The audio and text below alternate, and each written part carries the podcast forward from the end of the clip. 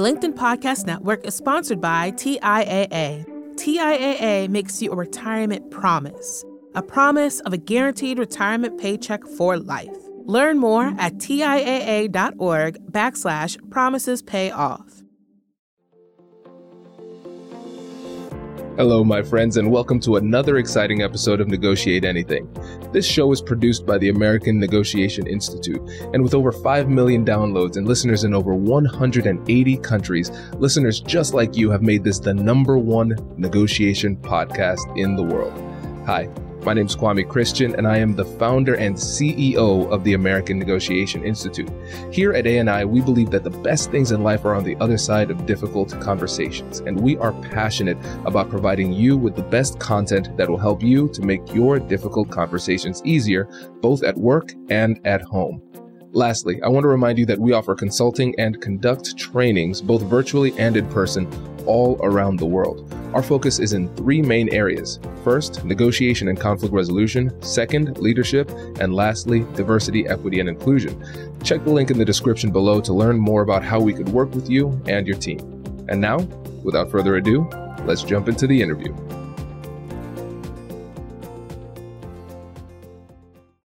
The first and most important negotiation is the one with yourself. Hey, everybody. Before we get into this episode, I just want to give you a little disclaimer. Um, this was a fascinating episode. Tony is an expert at managing fear, and his advice is really practical. And even for me, who studies this type of stuff, um, I learned so much from this episode. Now, Tony keeps it real. And so there is some colorful language in this episode. But like I told him, I, I, want him to flow. I want to get the information from him and I want him to be himself. And so the team is going to edit as much as we can. Uh, so if you're listening with children, um, it might not be the episode for you.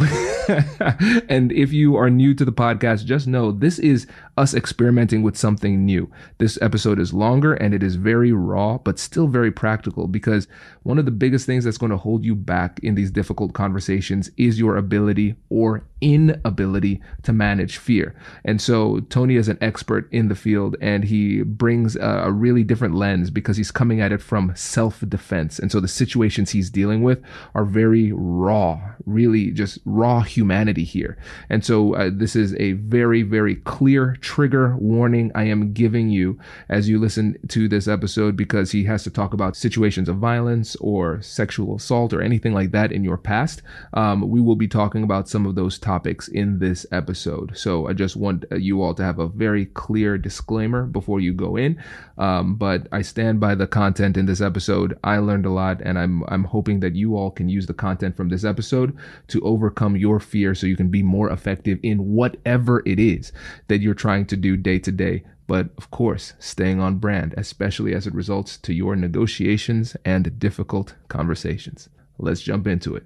How did you get into like the the self defense work at the beginning? The the kind of the origin story is interesting. When I was 12 years old, I got jumped by two guys, and uh, they've got my hands behind my back, and they went to do this bolo punch, and everything went into slow motion. I was scared, and they were much older than me. Kind of one of these things where they had just built a new high school the year before I was graduating elementary school. I grew up in Canada, and uh, I'm uh, leaving a pickup game of baseball behind the school. I'm all alone, kind of like 12 years old. And hey, kid. And I said, oh, these older kids, wow, like they want to talk to me. I run over to them. Little did I know. And uh, mm. they go, hey, uh, when are you coming to high school? And I was like, oh, next year. And they go, well, welcome to high school. And I'm like, thank you. And they grab me and spin me. And then it's this bolo punch, and I scream. I'm like, ah, like anticipating this impact. I was a really good athlete as a kid. I wrestled, uh, uh, track and field. Uh, I was a, I've been skiing since I'm three years old. I was in really good shape. So you know they got my arms behind my back.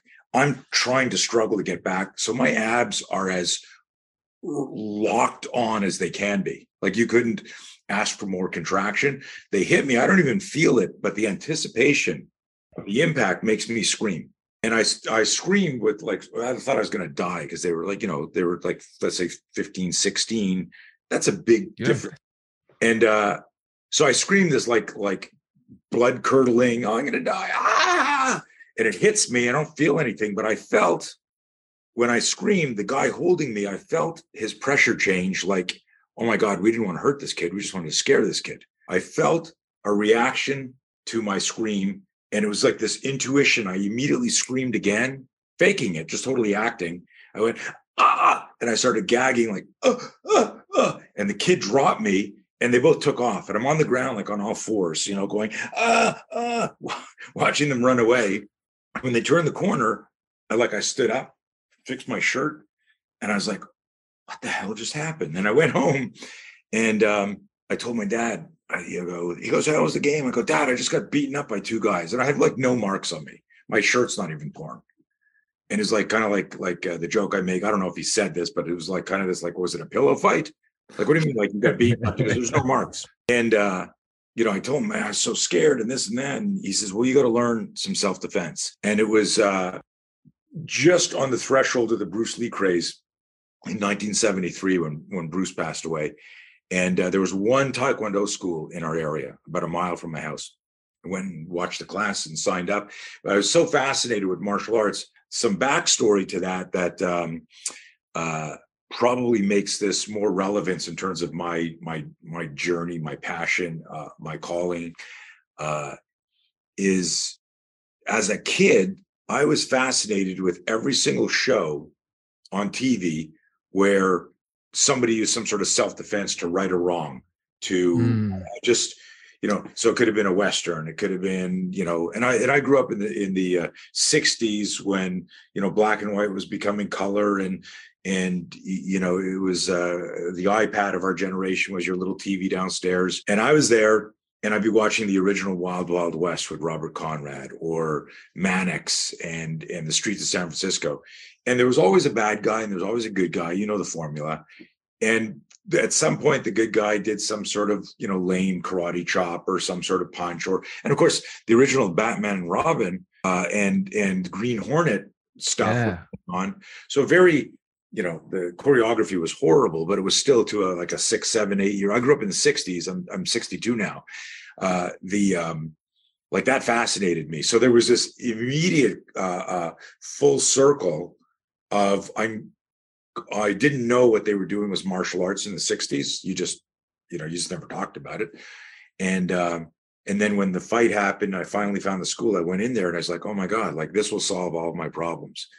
Of course it didn't, but but it it was I became a fanatic. I was I was obsessed and and and I felt like it was going to uh fix things and and serendipitously i guess it did you know here i am decades later and our company trains everyone all over the world from tier one operators to the soccer mom to business executives to and it's not just true silver lining and i think the part that may be most interesting to your demographic is um, in my pursuit and and and study and trying to truly understand how to manage violence you realize at some point that you can't manage violence if you can't manage fear. And that led to a very very different uh, rabbit hole in understanding the difference between the biology and physiology of fear and the psychology of fear. And that pursuit and understanding that it's the psychology of fear that we all need to wrestle with. The movie in our mind going i'm getting my ass kicked now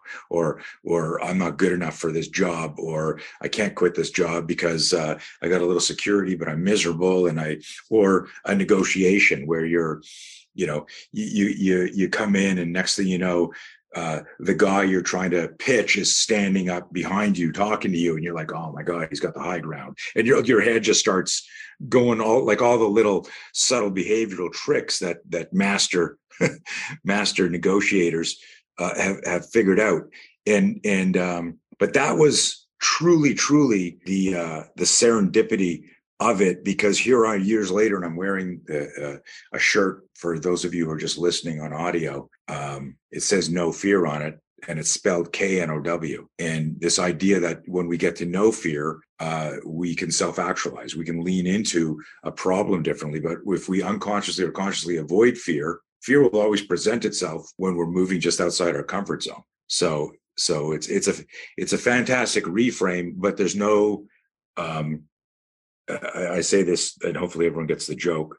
I'm not trying to be pedantic about it and make people feel obsequious. And I use two words.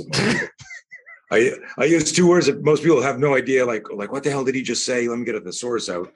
A lot of, and I say that that that jokingly because a lot of the people who teach about performance and psychology, you feel small and uneducated around them. It's it's very academic as opposed to practical. Can can I listen to this guy or do this program and and make a different choice like 90 minutes later because of something that I heard. And uh and that's my goal. The the my goal when I, you know, as a lifelong martial artist, I realized most of the stuff that we practice and teach in martial arts isn't practical for sudden violence that it needed to be super super simple and it needed to resonate with the with the behavioral psychological distraction of oh my god i'm going to get my ass kicked. Oh my god I, am about to get raped. Oh my god i'm i'm getting this is a home invasion. Uh, like when you go to if you've ever done martial arts and you're in the dojo or the mat room there's there's ceremony and there's procedure and there's there's nothing you're not stress inoculating anything for sudden violence all of this is intertwined and hopefully that makes sense that was a 37 hour answer to you how did you get started does your company invest in professional development training?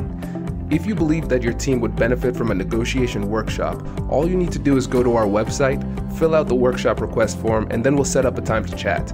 These workshops are completely customizable and we've done them all around the country. Negotiation and conflict resolution skills are beneficial across all professions, but they're especially useful in procurement, purchasing, sales, sourcing, and contract management. Our calendar is filling up quickly, and we even have some workshops scheduled for next year. If you think you might want one, I'd suggest reaching out soon so you don't miss out. Check out the link in the description to learn more, and we will be right back after this.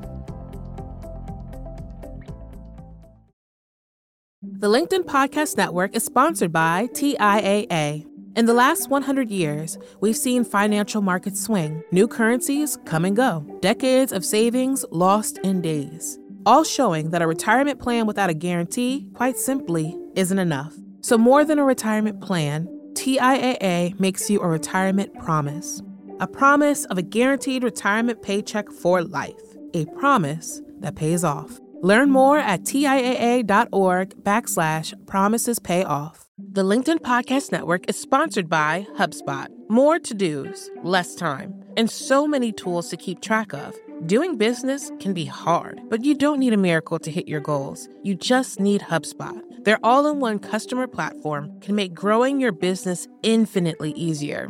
Imagine this higher quality leads, fast closing deals, wildly happy customers, and more benchmark breaking quarters. It's not a miracle, it's HubSpot.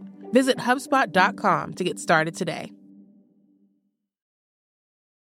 Man, I love this. That couldn't have been any better. This is great. I mean, that that serves right there as our introduction. And you're you're so right because uh, my my first book was called Finding Confidence in Conflict. It's all about um, helping people overcome those internal barriers to difficult conversations. Because I say it doesn't make sense to give recipes to people who are afraid to get in the kitchen. You can nice. Google negotiation all day. That doesn't mean that you have the like the emotional fortitude to overcome those internal demons to actually perform under under duress. So that's what the whole first book was about. Yeah.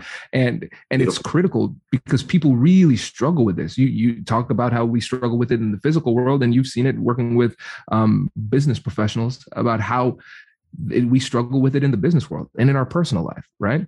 So yeah let's go deeper. Let's talk. Let's talk more about it. If, yeah, if somebody's listening to this, oh, yeah, you just, you just, said something there that that that made me um, think of a, kind of a metaphor and rant that I do when I'm working with uh, professional athletes, and even a, a metaphor that I'll use for moms, dads, entrepreneurs, business owners, team leaders. You'll see like like professional athletes from a golfer to a boxer uh, perform miserably on one day and they're in their in their interview after they're like hey man it wasn't my night. It wasn't my day.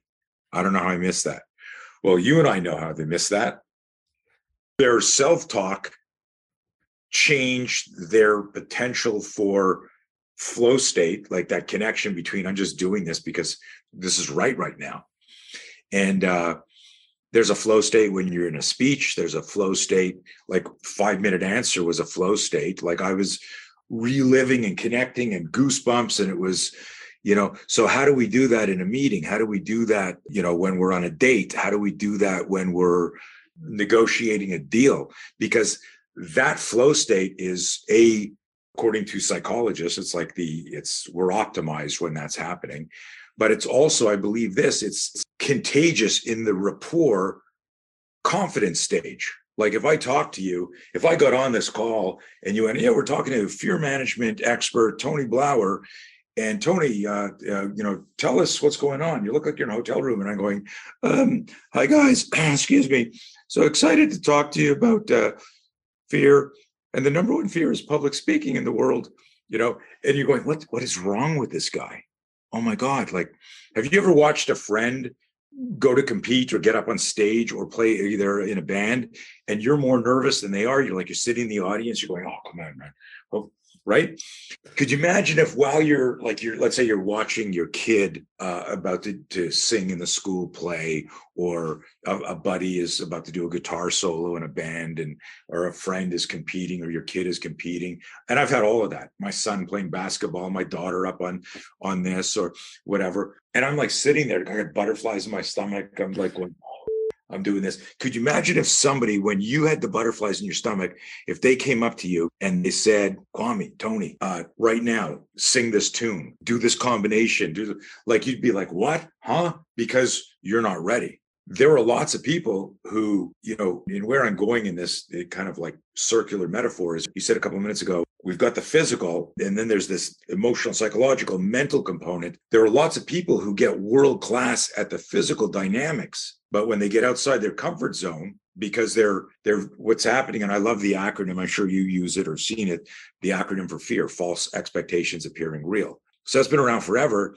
I've got a, a little kind of paraphrase on it where I explain to people this is when you're visualizing a future event that's debilitating you in the present, which means it's messing up who you are in this meeting. It's messing up who you are on this date. It's messing up who you are as you're stepping through the, the ropes in the ring. And you're thinking, I'm going to get my ass kicked in about three minutes. Can I last three minutes here? You know, if I lose this deal here, I mean, that's it. When you're focusing on the future, you can't hit flow state in the present. You're right it makes a lot of sense because it is in fact true as, as you know right? And so yeah. the, the key is figuring out how to overcome that fear. If we are in a situation we're trying to perform at a high level let's just think about any kind of distraction. Let's just keep it super simple. If there's somebody doing jumping jacks in the side of the room and playing a tuba that's going to be distracting. It's going to lower your ability to perform whatever it is that you're doing. Most likely, if you're trying to speak, you're trying to do a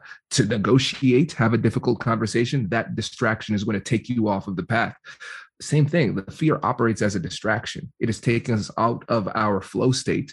And when you're in a flow state, you have to be in the moment. When we're thinking about the uh, the flow state, like the psychology of the flow state, um, the have we have the author of the book called Flow, incredible book. But you're you're in the moment and it's almost like you said with the example with the, you when you were a child things seem to almost be happening in slow motion. I know when i'm doing my trainings when i'm doing keynotes i i tell people it feels as though when they say all right and coming to the stage kwame christian i feel like i stay seated and my body goes up and i'm watching myself perform with everybody else. And so we have to get to that point where we're comfortable enough to just flow and operate. But a big challenge is going to be that fear. So, how do we take these initial steps to overcoming that fear? What's interesting is back to you know the origins of self defense, where I realized my so my incubator period was the '80s, where I did like crazy. I was doing Fight Club type things before Fight Club was a movie. Uh, we'd we'd do scenarios. We'd put on. I grew up in Canada. We'd have like hockey helmets on, gauntlets on. You know, uh, uh, martial art chest guards, baseball shin guards, and we'd beat the crap out of each other. We'd film it with old VHS, like just trying to understand things that were outside of just sparring. And what I noticed about five years into this, I did this for about 13 years straight. I noticed that once a month we do this open seminar. People come in, sign a waiver release, and it would be like a street fighter, a boxer, uh, some of my students, people from the outside who got this reputation. You'd see some people coming in and, and we all size each other up, right? We judge books by covers. right? We look at, we go, oh, this guy's big. Oh, he's got cauliflower ears. Is that from rugby or is he a grappler? Holy sh! Like you're having this conversation with yourself, and this is part of it, right? And I'd see some people who I had went, that guy is going to do really well, or I'd see uh, like a female come in, and like she's nervous and she's like got tears in her eyes, and and she, I want to do this this this course. And uh, you know as a victim of sexual assault and i think this is going to be cathartic for me and uh, okay and and i'm going oh man like should we let her do this? She looks scared shitless right? And uh and she's like like fighting like with this ferocity and this other guy the big guy who was a you know came in and went yeah i'm a, a doorman at this club and i've been in you know 100 fights is like tapping out and running because we we didn't do sparring. We did these crazy like realistic scenarios. Three guys approach you in an alley and you know it, it, you'd have to do the dialogue. We always wanted to be moral ethical legal. It was a really different way to approach self-defense. And your question was you know how do we manage our fear in real time in steps what i realized and this is why this this background is important because i didn't i didn't like go to school and and and get the same degree and then come up with a new acronym to create a company. Like like like this is this is truly organic and i want your your audience to to, to appreciate you laughing and get because there's there's like there's so many influencers and experts and people and it's just like it's just a new acronym. It's a new filter. And you know the joke. There's like a thousand people online that say hey send me five grand and i'll teach you how to run a business. And they're like 11 years old and you're like going you haven't even like you don't even have a business. Your business is taking money from other people. That's your business. And there's some really really good people and, and i've got a, a bunch of business mentors out there but they've grown businesses. They've lost businesses. They've rebuilt when i talked about self-defense and this is the connection to the fear management piece because i want everyone listening and if i just reach one person it's the insights and what i'm about to share in terms of the steps of learning how to manage fear were derived from studying violence which inarguably might be the worst day of your life right? You could have bad financial news on one day, but you've got maybe a month, three months, a year, two years to, to figure that out, to get out of the tailspin, right? Sudden violence, you don't even time to dial 911. And the and in that split second of making decisions there, and this is what I discovered in, in 1985-ish, the people who managed their fear managed to fight. I'll say that again because it's a very specific sentence with a very specific cadence. The people who manage their fear manage to fight. And so go back to these two extreme scenarios this five foot, 420 pound uh, sexual assault victim who's sitting there with tears in her eyes, reliving what happened in the past, is this ferocious animal instinct, primally driven in the scenario like doing like not doing technical martial arts just fighting for life in this scenario and discovering an inner strength and power because she used her fear as fuel. The other guy and we'll come back to that pin the fear as fuel. The other guy who i went this guy's gonna kick that guy's who ends up getting hit and turns and covers and then pushes away the danger and falls down and taps out through the scenario. His fear he allowed to consume him. Cus D'Amato was Mike Tyson's original uh, boxing coach, has this wonderful metaphor about fire. He says, Fire, and I'm paraphrasing it, uh, it, you know, what he wrote was more elegant than this, but he says, Fire can warm your home and cook your food, or if it's not controlled, it can burn your house to the ground, right? And it can burn you it can harm you. And the metaphor here is fire is fear. And so that's why I say fear is fuel. If we get a fear spike, if we get that adrenaline dump and the cortisol spike and the the racing thoughts and we don't have the self-awareness to realize that's our nervous system shifting from parasympathetic to sympathetic and there's going to be a whole bunch of physiological changes that are in many cases designed by our survival system to protect us. If we don't know how to harness that or control it uh, we start giving into the movie in our mind so something happens when when we break down in our system when we break down fear we break it down at, at two levels. One, there's like uh, the the hardwired fear of, let's say, your son's uh, seeing a spider, and he immediately is scared of it. They're creepy looking. I'm not a fan either, and immediately you get a an adrenaline dump because it scares you. That's at an instinctive level, hits your physiological system, and you know neurochemicals start firing, and you're in a fear state. Well, what your psychological system does at that point is it takes that input and turns that into a movie in your mind. This spider is going to crawl inside my mouth and get inside me. This spider is going to crawl inside my ear and then, you know, and, and you remember all those, you know, growing up, like the person who got bit by the spider and then they gave birth to spiders and like all the all the crazy things that kids believe. And uh that's the movie in your mind and that movie in your mind if you let that movie grow what happens is and this is all part of our no fear program is i explain you're the uh, um, in the movie in your mind, you are the screenwriter, you're the director, you're the producer, you're the casting director, and you've cast yourself as victim number one in a horror movie where you kill yourself off, right? And uh, instead of casting yourself as the superhero, right? Like, you know, I'm the hero in my story, that whole thing that Joe Rogan made famous, right? But we do that all the time, man. You've done it, I've done it like you you do something to your back and you go, oh my God, my back's out of me. I won't be able to do this, won't be to do that. You know, you hit some traffic on your way to a gig and, and immediately you're going, I'm going to miss this flight. If I miss this flight, I can do that. And you've created this stressful nightmare where now your immediate self-awareness and situational awareness is compromised and now maybe you get into a car accident you start speeding you're not you're not you know using your turn signal because you're you're now two days away from event worrying about like compromising a relationship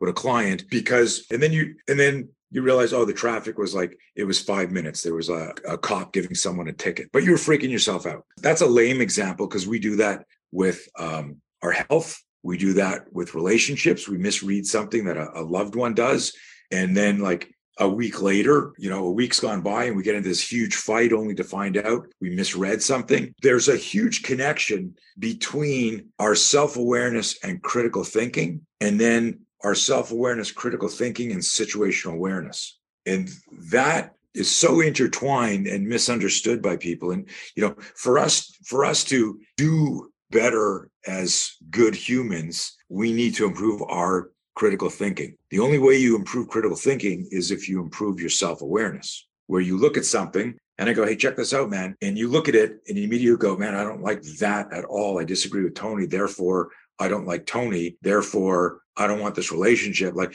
and we have all these like dominoes that hit because we had a judgment. F. Scott Fitzgerald said many, many years ago, a true sign of intelligence is your ability to hold two opposing thoughts in your mind without judgment and analyze that. Unconscious bias I love to joke about. I'll, I'll be talking to someone. I'll go, well, you know, we can't have a conversation because you've got this unconscious bias. How could you say that? Well, we can't talk about it because it's unconscious, so you don't know, right? And they're like, you're messing with me because it's unconscious. I'm making a joke here because the self-awareness piece is critical in all this. Because if you can sit back, you know, last night I was having a meeting and someone said to me, we were talking about our kids, and uh, he said, you know, my son wants to do this. Da, da, da, And I said, I just had a talk with my my son, and he wants to do something in. Um, uh, he wants to start like a t-shirt company, and he's got these ideas for t-shirts. I didn't even know that he could draw. He's 31 years old. Like like he's drawing these sketches, and I'm like, hey, who drew these? And he's like, oh, I did. I'm like, holy. And uh, he wants to start this this brand, and I catch myself going, hey, you're like a world class fitness trainer. He's a he's an amazing coach. He, he, you know, and that's such an important thing in this day. Like you know what obesity and and people don't understand diets and training, and it's an epidemic all over the world, but especially in the U.S. And he's more important than a doctor in many in, in many ways, right? Because if you understand nutrition and fitness, you can change a lot of the a lot of the that's going on would change if people just took better uh, care of themselves. So his role as a fitness consultant is huge. And then he goes, and it wasn't a pivot. It wasn't like I'm giving this up, but he started talking about it. But I caught myself, caught myself, man, wanting to say as his dad, I wouldn't do that if I were you. And if you are going to do that, do it this way. And, you know, you should be watch out for this. And I just zipped my mouth because had I said any of that while he was so excited about this, I might have killed his passion. But it was only my self awareness that changed my critical thinking. And the connection to situational awareness was my son was sharing something important to me. And I was about to, you know, like be that parent who goes, Well, you didn't go to school for this and you really want to do that. You should go get a new job. You should get a real job and do all of that here's the neat thing, man, is why would I as a parent or why would you you go to your boss and you go, hey man, I got this idea for this change in our marketing or branding this or opening this or whatever. And the guy goes, oh, yeah, interesting stuff, but we don't have the budget for that. And that's not going to make sense. Why do people shut anything down or redirect anything? When you peel the onion, oh, we don't have this, we don't have that.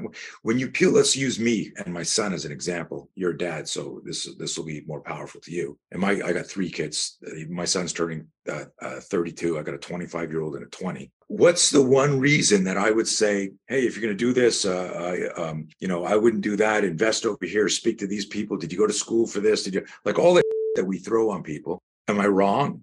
Who knows? Am I right? Who knows? But why am I doing it? Because I don't want them to fail peel the onion. What do you mean you don't want to? Because he's going to borrow money from me if he fails. If he, whatever the, the whole, it's fear. It comes down to, and that's the self awareness piece. I was afraid for him. I want him to be happy, but I was afraid. And then I would manipulate because of if I had lack of self awareness, I would rationalize, you know, the play on word, rationalize a rational lie. I would tell myself a rational lie where I would say to, hey, Nikki, I know you want to do this, man, but you you need some money in the bank and you got to build this up here. And you got to, I would have projected on him my fears in an elegant way. And he probably would have done it anyways, but he would have hated me for it and it would have changed our relationship. It was only the self awareness that, that kept me from opening my big mouth. this, Man, this is but this is how powerful. This is what I mean by by the no fear. So learning to manage fear is like getting in shape. You know, if I told you, "Hey, man, you need to be able to bang at hundred push-ups in a row," I want your son to see you bang. You might go, "Well, geez, I'm like, I'm not really good at push-ups." Well, do hundred now in front of him. He's going to watch that and go, "I'm never doing that." my dad was crying. He was struggling. He was going, "I can't do it." But how do you how do you run a marathon? You start off you you start off walking, right? You you you you build up to a mile, then you try and do two miles, then you do four miles. You want to do 100 push-ups, you do one push-up. You go, that wasn't so bad. You do 10. At 10, you're like, your form is breaking, so now it's not good for your back, your neck. So you go, I can bang out eight, and then when my body adapts and my mind adapts, I'll do 10, and then one day I'll do 100. Might take me six months.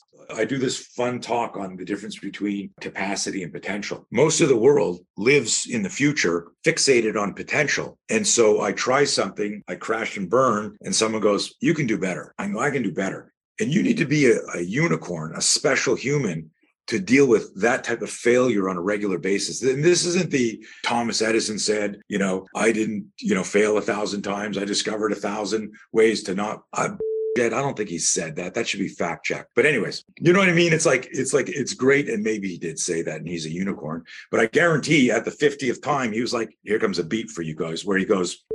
Then he goes into the house and you know has dinner and goes to sleep. And but his resiliency, his determination, he he starts again the next day. We need to bring motivation, inspiration, and fear management like down into a gutter fight where it's just plain language. You got a comfort zone you're wondering about something else that's your discomfort zone someone says what about that and I call it the holy zone, right? Because that's fun. And people laugh when I teach that. You know, keynote comes up and I go, let's talk about the holy zone. People are laughing because that's not pedantic. That's not academic sounding. I go, listen, things you're comfortable with, that's the comfort zone. That's where your life stagnates, right? The discomfort zone are things you think you can do, but you're being careful because you're just outside your, your discomfort zone. And then there's the holy zone, and that's where growth happens. And the more you work in your holy zone. And this isn't cavalier. Like i don't like those memes do one thing that scares you every day right? Like i like there's a lot of of uh, i don't mean to insult anybody or offend anybody because some of you might have that tattooed on you or you get a big sign over your desk and you're like I got to turn this off now because I'm going to have to get rid of that poster. You don't need to do one thing that scares you every day. But here's the difference. And this is so cool. Every day, there may be something that scares you, and you need to contemplate facing that. That's leaning into fear and turning fear a fuel. In other words, I'm not seeking adrenaline. I'm going through life. And then, you know, I go to this nice restaurant and I order my steak medium rare, or for people who don't like meat eaters, your fish, your salmon, medium rare. Did you see how polite I was and how uh, inclusive I was there. Um, and it comes back well done. Salmon well done is like tastes like rubber and smells. Steak well done, all the nutrients are, are. I ask this question at every one of my seminars. How many of you, without fail, will return food that's not cooked to your liking? And in a group of 50, there's only ever two or three or four that put their hand up. Everyone else sits back and smiles and giggles. And I go, What are you giggling at? They go, oh, Nothing. I go, No, come on, tell the group. And they go, Ah, yeah, I don't want my meal to come back with some special sauce. And, uh, you know, like I'm not returning it to the kitchen. That's false expectations appearing real. I'm visualizing something happening in the kitchen that hasn't happened yet, that's changing what I'm about to eat and put in my body and pay for with my hard earned money. And I'm doing that because I'm afraid of a confrontation with a waiter who really is trying to be nice to me so he gets a better tip. It's so up, right? If I say to the waiter, let's say you are my waiter, and I go, I go, excuse me, Kwame, right? Yeah. The f- kind of restaurant is this? you tell the cook that I think he's rushing and he's going to get a bad Yelp review from me. Now return this steak, peasant, and bring me it cooked. To it. If I do that, guaranteed you're getting special sauce because you're berating and belittling and you're you're but if i say to the guy hey man i know you guys are busy and everything and uh, maybe uh, the cook mixed my steak up or whatever i'm not saying to kiss somebody's ass but if you're just nice and go hey this this is uh, too well done for for me. Could i get this just be nice. That's a simple example. It's not a violent encounter right? It's not you know me pitching a deal to you know a company. I'm not negotiating a sale of my company it's not a big deal. And this is what i mean by you can practice managing your fear. I use another term. You practice courage. That's how you manage fear. Hey, return that. Like you asked, you asked your son earlier. I don't know if you'll keep that in the show. Hopefully you will. But you you asked your son earlier, hey, what are some of the things you do? And he hesitated because what he experienced there was fear of public speaking. And as he knew what the answer was when you reminded him right away, you went, Oh yeah. But he was like, You really, you're making me, dad, you're making me talk on your show to a stranger and like that's that's a a bonding moment for you guys after. Hey did you notice you hesitated there? You don't need to hesitate. You don't need you don't need to um you know you just need to be polite be yourself. That's how people get to to know you and like you and trust you. Uh of course trust your intuition. You don't have to talk to everybody. You don't want to like like being friendly whatever. But it's like it's a conversation about like i guarantee that if if uh i bumped into you at a at a, at a bar one night and i was with a couple of people and I went, Kwame, this is my friend uh, uh, Bill and Sean, that you wouldn't go, you'd smile and stick your hand out because you're a good public speaker and you interview people. So you've you've created that, you've ma- learned to manage the fear of that type of interpersonal communication. So it's a it's a fascinating thing, but it's all I, you know, so I've been teaching managing violence for decades. And I work with, like I mentioned earlier, SWAT teams, military, law enforcement, EMS, mental health professionals. Like that's my main business. The no fear vertical in my company, which which I've been teaching fear management since the mid 80s when I realized that the people who manage their fear manage to fight. Doesn't guarantee victory, but it guarantees that you're in the fight, which means if you lose the fight, you still have your dignity and self-respect. You went, I was in the fight, right? As opposed to, I'm sure you've you've met tons of people, uh, you know, uh, through your writings and, and, and meetings because of the books and the, the purpose of this podcast, you meet people who pull you aside and they go, and, and, they don't say it like this. I'll just be dramatic for the show. I'm miserable where I am. Uh, and I don't know how to get out of this rut. And what to talk about is like negotiating is the first and most important negotiation is the one with yourself do you know how to negotiate with with your because your your fear-based self is saying i wouldn't do that if i were you. And then your heart or your gut or your intellect is going but i want uh, but i really want to do this. And then your fear says no it's a bad idea. And it's almost like that story of which wolf do you feed right? You know that the metaphor of of uh but it's the uh, I was hoping you knew it. And you just went, yeah, we'd blow by it. But but it's a, this, this, idea of of like like anger, anger or um, or acceptance, and you've got I can feed, and I go, don't let them do this to you, man, and like, and you're like, yeah, fucking right, let's play. And I'm feeding the wolf of anger, or I'm feeding the wolf of compassion or acceptance, or and you got to find the balance. There's there's there's like anyone who's happy all the time and smiles too much, I think has something wrong with them, right? Like I don't like him. He's always in a good mood. What's going on? This is the self awareness and the false expectations appearing real part. If I can't connect my self awareness to the future visualization of my failure, my pain, I can't course correct in the present. Yes, but go deeper. Go deeper. Yeah. When I'm working with let's say uh, an entrepreneur who's dealing with, let's say, fear of making decisions. And, and everyone has that, right? Like we procrastinate, we oscillate and vacillate, you know, ruminate, right? All, all those big fancy words. But what we're doing is the this carousel of not making a decision is all rooted in fear. I don't want to make the, I don't want to make the wrong decision. I don't want you to, to I don't want to ruin my future. I don't want to ruin your confidence in me. It's it's whatever it is. And you see that in, in managing violence. Should I should I run now? Should I strike now? Should I try to diffuse and de-escalate, or should I, you know, should I just blend into the shadows here and move away from this? Right. The deeper element on this, and I don't know which direction deep you want to go, because self-actualization, us becoming the best version of ourselves, requires that if you're thinking of the Maslow's hierarchy of needs metaphor, you know, if our survival isn't being taken care of, we're never getting to the tip of this metaphoric pyramid of self actualizing. But I believe that we don't understand how the psychology of fear, of worrying about this movie in our mind, which is this anxiety is always about something in the future. What if this happens? What if this happens? What if this happens? And so when we get a fear spike for anything, the fear spike always produces doubt, and we can't change that doubt always creates hesitation. Those first two stages of creating the movie in your mind, no one can control that. So if I said to you, go, that's bullshit, Tony. And I go, okay, let me give you a non-violent, no risk example. Have you ever left a hotel room and the, as the door closes, you go, oh shit, I think I left my wallet and my, my key in the, in, in the hotel room. And what do you do as soon as that happens? You stop and then in slow motion, you're like, you, you hit your hands or you, oh, shit, my key's in the room. And then while the door is closing, you do this acrobatic leap towards the door, right? Oh, and you miss it. Have you ever done that? I do that every week, Tony. Okay. So, so everyone listening to this has, has, that experience. It could be locking your keys in the car. It could be, it could be, uh, um, you forget your phone somewhere, you leave a restaurant and you're like, my phone. And then you start doing this and you're like, where was it? Bathroom.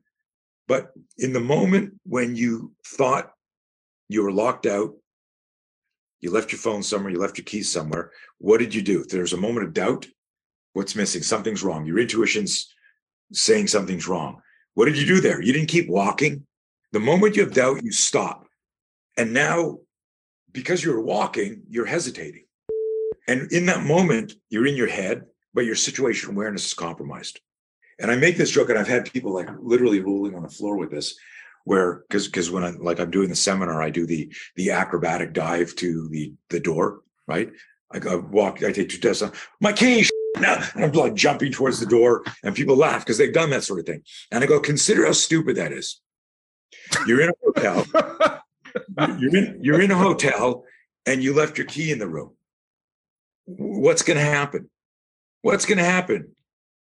Kwame, what's going to happen? You ever, you're you're going to go downstairs and get another to the front desk. You but so what you could literally do is you could literally, as you're walking, go, yeah, I left my key in the room. Not stop walking. Check your pockets while you're walking to the elevator. Now you're being efficient, right? You're not hesitating. There's no doubt. There's no fear spike. There's no adrenaline. There's no, uh, yeah, how'd you pull your back at the meeting? Oh, yeah, I twisted to go try and stop my door from closing. Um, the efficient thing to do, the situationally aware thing to do would be to go, yeah, I think I forgot my key. I'm still walking. Yep, my pockets are empty. Forgot my key. I'm going downstairs anyhow because I got to grab an Uber to the to the event. I go downstairs. I go to the front desk. I go, "Hey, I'm late. I'll get my key later." Like you, nothing would change, but nobody does that. So a fear spike creates doubt. Doubt creates hesitation. Hesitation creates procrastination. Unchecked, and I'm using the, the, the funniest example just so people can relate to the simplicity. I want I want people to leave this talk, and if they never book me for a talk or or or get our no fear program or or do anything, I want them to leave here going, it's this simple. It's a strip map. It happens like this. I get a fear spike, I will have doubt. Doubt will create hesitation. Hesitation will create procrastination. At that moment, it's between it's between doubt, uh, sorry, between hesitation and procrastination that somebody who truly understands the system and the the intersection of self-awareness remedies, extracts themselves from the problem. You tracking that? So at that moment, I go, I go, I left my key in the room. I'm doing really dramatic on this. And at that moment, my self awareness goes, dude, there's like a thousand of these keys downstairs at the front desk. Yeah, but my wallet's in the room. Dude, security will come up and open the room for you. You'll show them your, there's a solution for this. Get resourceful. No, but my key, now I'm going to be late. Well, you're going to be really late for the talk and angry and upset because you're standing in the hallway going, I can't get in my room because I'm an idiot. Right. So, but here's the big thing in bigger things in life, like this is a goofy thing because you might be there going, oh, I can't get in my room. And there's, you see housekeeping and you go, Hey, can you open my door? I left my key. Oh, sorry, for security reasons, sir. Could you please go downstairs? Oh, that's right. And you go down. But what you did is this you wasted 37 seconds of your life that you can never get back. What is the only resource we can't regenerate? It's time. Time. When you understand fear management, you suddenly have a superpower to manage time. Fear management equals time management in the most important way.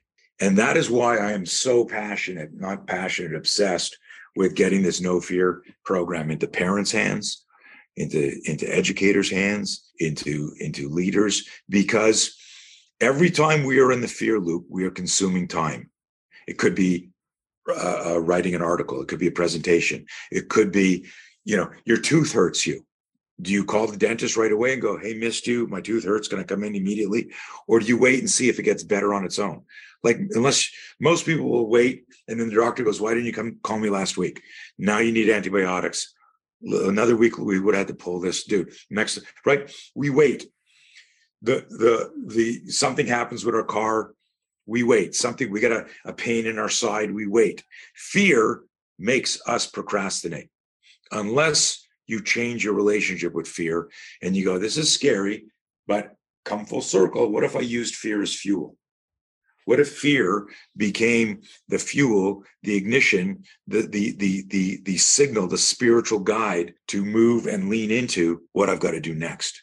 You know, I can get nerdy, deep, but I want this to be functional and effective. When you turn fear into fuel, you you you commit to practicing courage. You do little baby things like I'm I don't want to take the stairs in this building. I like the elevator because I'm afraid to get tired. Right. Well, take the stairs. Go slow. Right. Oh, I don't want to return food um, because I don't want special sauce. Well, practice communicating more effectively. You know, you're in, in the spirit of this show. You're negotiating a new steak. Practice, make that deal happen, and do it in a way that you don't get special sauce, but you're practicing courage. Here's probably my my most favorite line in our program. And as I do these things, I go, dude, nobody's going to call you up after because you're just telling them all the secret stuff on the on the talk. But I I'm obsessed with helping people.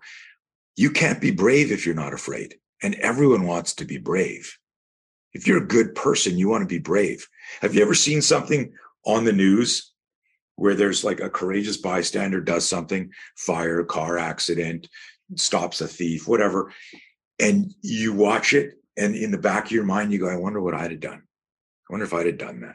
If you're wondering that, it's because you're afraid and you don't know.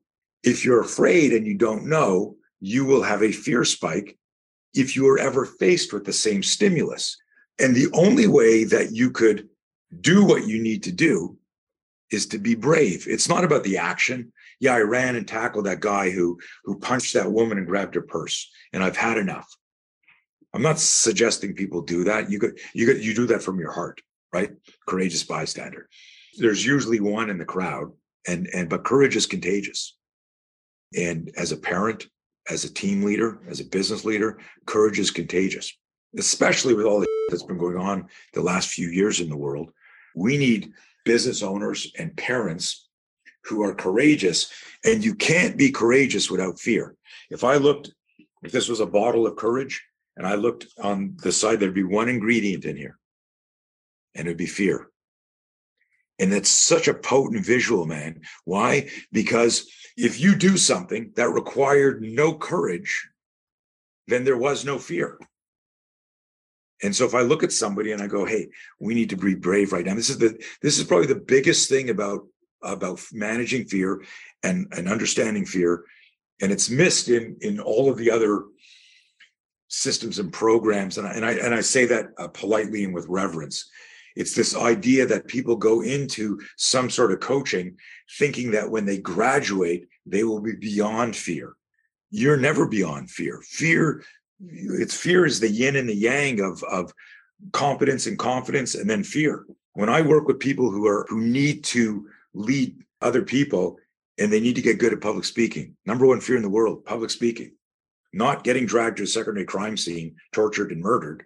That's not on the list right? I remember once at a, I was doing this big talk at a university. I had 400 students in the amphitheater, and I said, "What's the number one fear in the world?" And they all yelled out, "Public speaking." I go, "Then what is it?" You know, uh, death of a loved one, uh, security, sharks, and I go, and I was brought in for by the sexual assault committee to talk about situational awareness and fear management, de-escalation, self-defense. And I said, "Does anyone here have a fear of getting?" Raped? The room got quiet.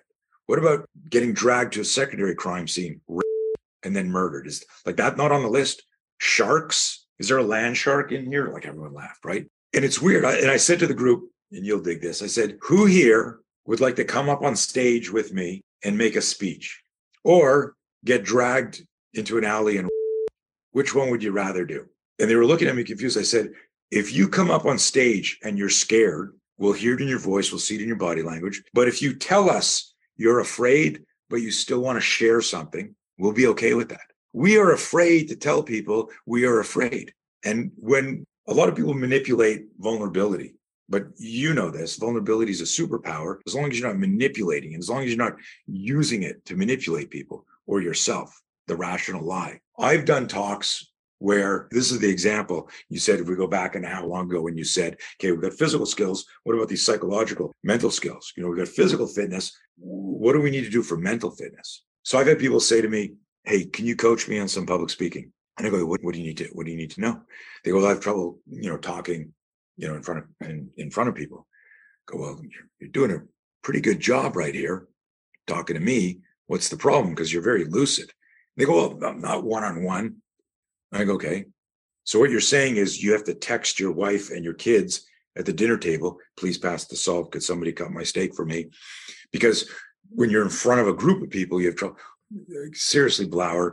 Okay, yeah, I know you're joking around here, but you know, one on one, I'm okay with my family. And what I'm what I'm doing here for everybody, unpacking this reverse engineering this. When you say I'm afraid of public speaking, that's incorrect. What you need to say is I'm afraid that when I do this talk, there will be one person in the audience that's going to judge me and that judgment is going to affect my career path or my self-worth or my self-esteem i'm going to get fired and that's simply untrue probably in 99% but when you realize that you realize oh my god i know how to speak i know what i'm thinking i know what i want to say and it's just that one person over there that you know, this is CEO. He's he's coming today, and I know that I'm up for promotion. And if I bomb this, but that's the false expectations appearing real. Now that we've identified, we peeled the onion to go. I am afraid of this because of that.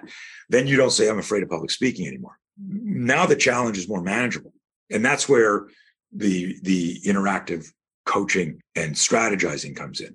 Like I've had situations where I go, "Oh my God, so and so's in the audience."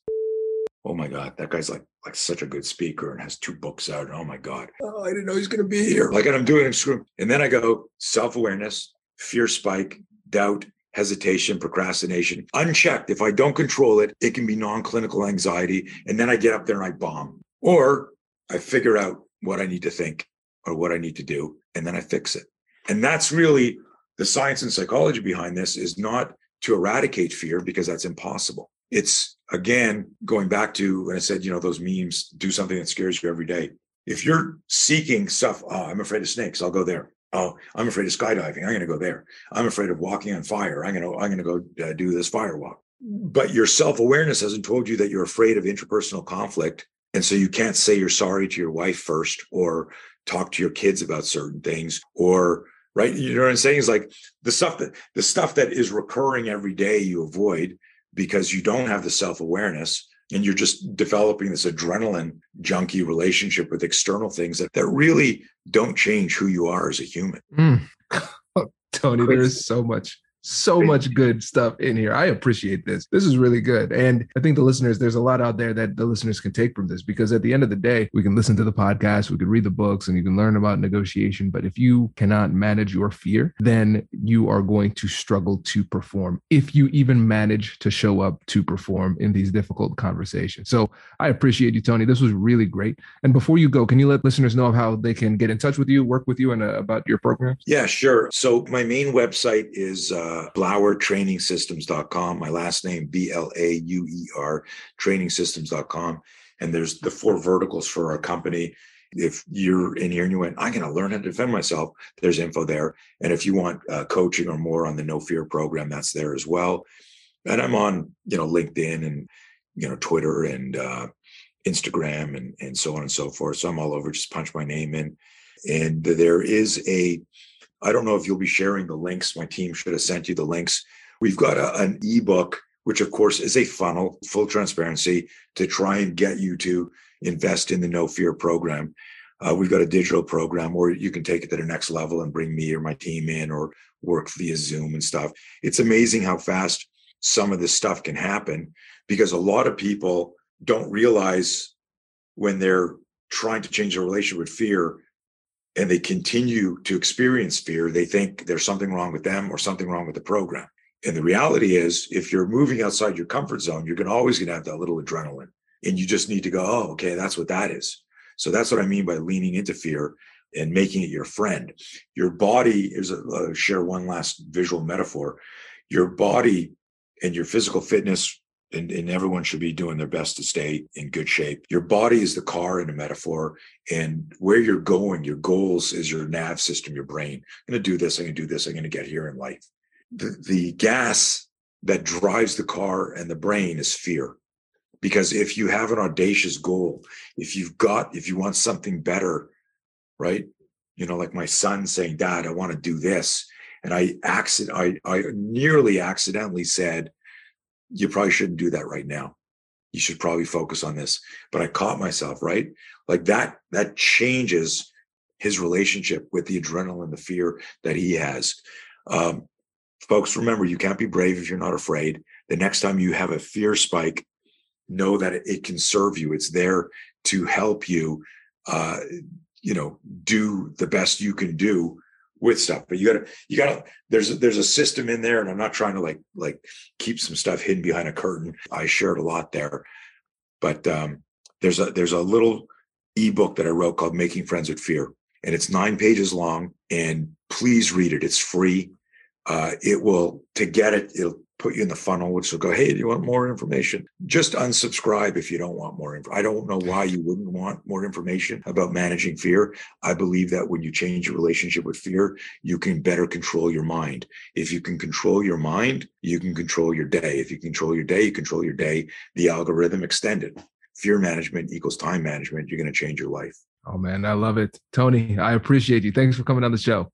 Thanks, man. Be safe. Congratulations! You've just joined an elite club. By listening to a full episode, you're now officially on the Negotiate Anything team. So, welcome aboard. What most team members do is they subscribe to the podcast because that allows them to automatically get the latest episodes of the show. The best things in life lie on the other side of difficult conversations.